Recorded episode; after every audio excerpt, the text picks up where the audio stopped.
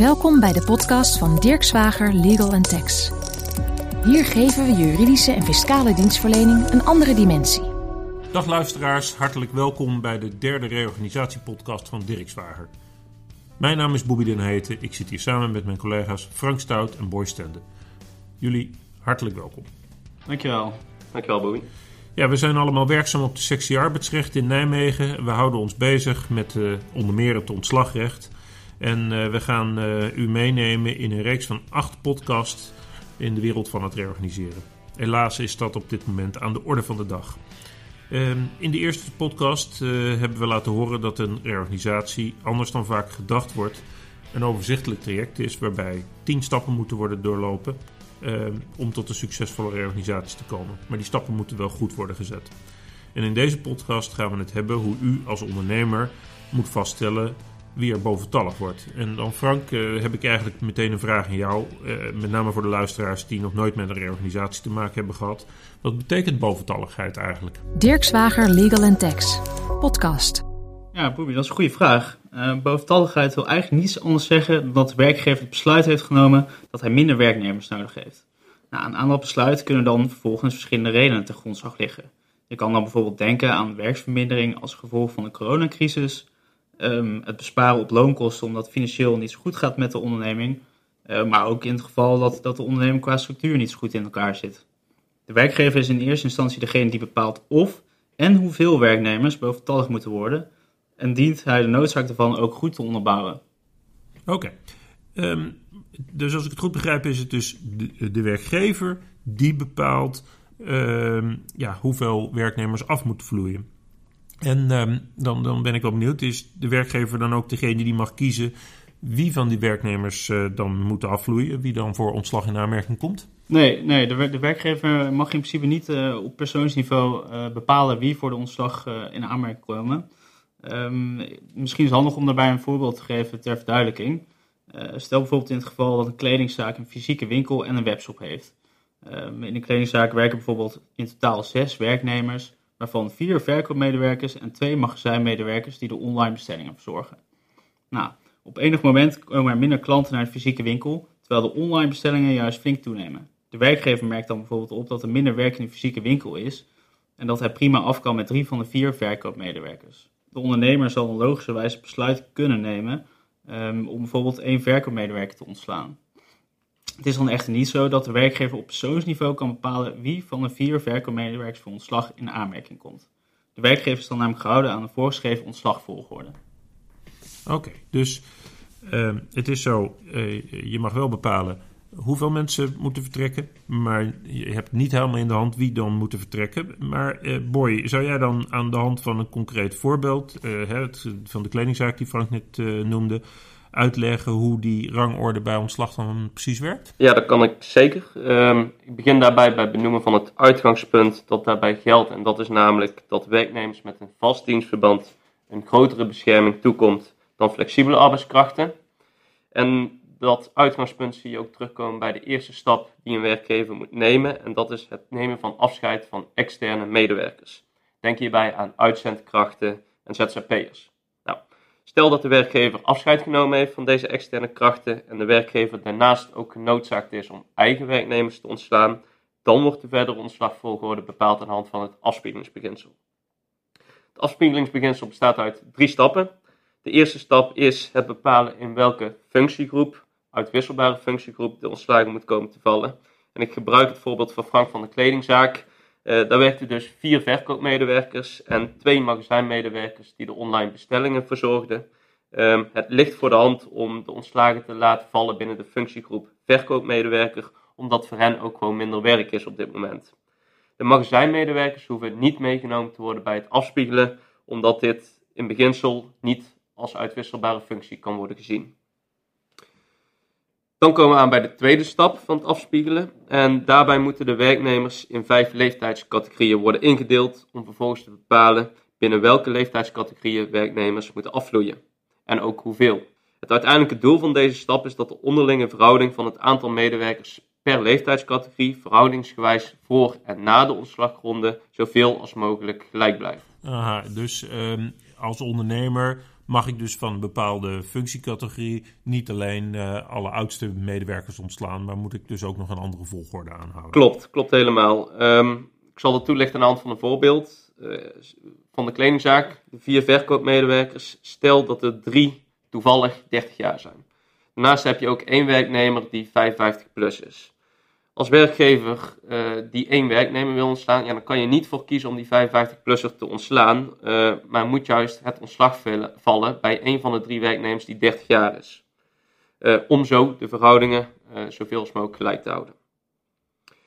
Komen we aan bij de laatste stap van het afspiegelen. En bij de laatste stap wordt bepaald welke specifieke werknemers eruit moeten per leeftijdscategorie. En hier, hierbij gelden een aantal spelregels. Als eerste moet afscheid worden genomen van oproepkrachten. Uh, als tweede moet afscheid worden genomen van werknemers die de AOW-gerechtige leeftijd hebben bereikt. En als derde moet afscheid worden genomen van werknemers met arbeidsovereenkomsten voor bepaalde tijd, waarvan de resterende looptijd korter duurt dan zes maanden. Tot slot pas komen de werknemers met een vastdienstverband en werknemers met een tijdelijk contract waarvan de resterende looptijd meer bedraagt dan zes maanden voor het ontslag in aanmerking. Nou, mocht er toevallig um, meerdere werknemers zijn met een vastdienstverband of meerdere werknemers zijn met een contract voor bepaalde tijd waarvan de resterende looptijd langer duurt dan zes maanden, dan zal degene met het kortste dienstverband voor het ontslag in aanmerking komen. Hey, en dan heb ik dat hele plaatje gemaakt en dan komt eruit, potverdorie, uh, dan moet net die ene verkoopmedewerker, uh, die voor mij ongelooflijk belangrijk is, die moet weg. En, en waarom is die zo belangrijk? Om bij het voorbeeld van die kledingzaak te blijven. Dat is een meneer die uh, net als de andere kleding verkoopt. Maar hij kan ook uh, maatpakken opnemen. En dat doet hij ook heel succesvol. Hij heeft daar een speciale opleiding voor gehad. Klanten komen van heinde en ver om dat bij hem te laten doen. En uh, ja, hij is echt wat dat betreft een moneymaker. Heb ik dan een mogelijkheid om daar nog iets mee te doen? Nou, er bestaan gelukkig wel enkele uitzonderingen op dat afspiegelen. Uh, de eerste uitzondering is nou, eigenlijk meteen de uitzondering waar we het in dit geval over hebben. Dat gaat namelijk over de onmisbare werknemer. Um, um, en de onmisbare werknemer, dan moet je eigenlijk denken aan, aan een werknemer die beschikt over bijzondere kennis of bekwaamheden. Uh, om, om in het voorbeeld uh, te blijven, dus nu de werknemer die maatpak kan opmeten. Um, dus de werknemer met bijzondere kennis of bekwaamheden, waarbij het ontslag te bezwaarlijk zou zijn voor de onderneming. Um, daarbij moet ik wel meteen zeggen dat de lat voor een succesvol beroep op deze uitzondering wel vrij hoog ligt.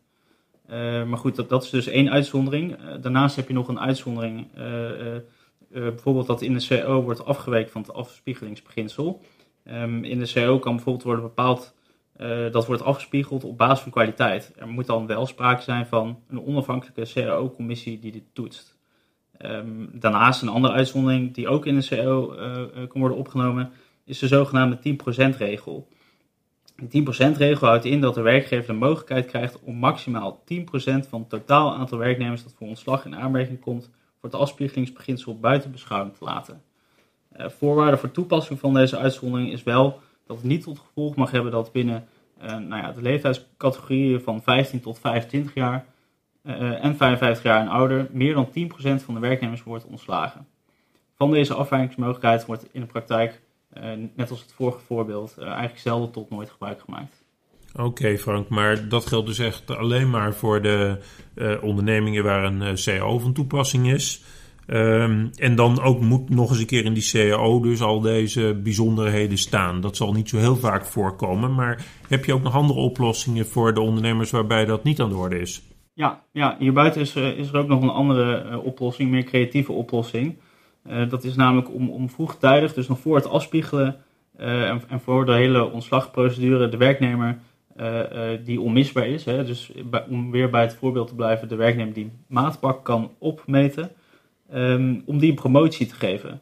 bijvoorbeeld een promotie van verkoopmedewerker A naar verkoopmedewerker B. Nou ja, indien de functie van verkoopmedewerker B dan voldoende afwijkt van de functie verkoopmedewerker A en de werknemer bijvoorbeeld na de promotie ook meer loon krijgt, dan kan in dat geval betoogd worden door de werkgever dat geen sprake is van uitwisselbare functie, um, waardoor, waardoor de functie van verkoopmedewerker B buiten het afspiegelen wordt gehouden. Uh, ja, stoelendansconstructie is een enigszins vergelijkbaar concept dat, uh, nou ja, mits dat goed wordt uitgevoerd natuurlijk, ook ervoor kan zorgen dat je geen afscheid hoeft te nemen van medewerkers die je graag in dienst houdt. Oké Frank, maar dan, dan moet je dus eigenlijk uh, al een tijd van tevoren uh, goed nadenken wat je precies wil. En, en is dus eigenlijk op het moment dat je gaat reorganiseren dat te laat. Klopt, klopt. Het is echt zaak om hierbij echt uh, in het voortraject al te handelen. en ook waar nodig, indien dat natuurlijk gewenst is, ook juridische hulp in te schakelen. Om, om ook te kijken welke mogelijkheden er überhaupt bestaan inderdaad. Ja. En, en, en zijn er nog andere uitzonderingen? Ja, er zijn nog wel een aantal andere uitzonderingen. Uh, die staan wel wat meer los van in dit geval de onmisbare werknemer. Uh, andere uitzonderingen zijn bijvoorbeeld in het geval dat een arbeidskracht zijn werk niet of minder kan uitvoeren vanwege een bepaalde ziekte of handicap. Um, maar ook bijvoorbeeld een werknemer die wordt ontslagen wegens het vervallen van de loonkostensubsidie. Nou, in die gevallen blijven de werknemers ook buiten het afspiegelen. Oké, maar het lijkt dus wel dat uh, voor sommige categorieën werknemers je echt even goed in de boeken moet duiken om erachter te komen wat er precies van toepassing is. Maar nou, stel uh, een werkgever uh, wil of kan geen gebruik maken van deze uitzonderingen. En ziet het plaatje hè, wat tot stand komt nadat er afgespiegeld is. En zegt, nou prima, ik ben het er wel mee eens dat deze medewerkers gaan afvloeien. Is dat het moment waarop de werkgever dan een ontslagvergunning kan gaan vragen bij het UWV? Nee, nog niet. Er gaat nog één stap aan vooraf. En dat is dat de werkgever moet onderzoeken of er binnen het concern uh, passende functies beschikbaar zijn. Of al dan niet naar scholing binnen een redelijke termijn beschikbaar zullen komen. Nou, zijn die passende functies er niet en zullen die ook niet binnen een redelijke termijn beschikbaar komen waarop de boventallige werknemer geplaatst kan worden, ja, dan is het moment daar om uh, je tot het UWV te wenden om ontslagvergunningen aan te vragen. Uh, de tips en de tricks die daarbij komen kijken, en die zijn er, die zullen in een latere podcast aan bod komen. Mooi. Uh, ja, dan denk ik dat dit ons brengt bij het einde van deze podcast. Ik wil mijn collega's Boy Stende en Frank Stout hartelijk danken voor hun inbreng. En u, luisteraar, voor het luisteren naar onze podcast. we zien en horen u graag terug bij de volgende reorganisatiepodcast. En die gaat over de vraag: wat kost een reorganisatie nu eigenlijk? Dirk Zwager Legal Tax, podcast.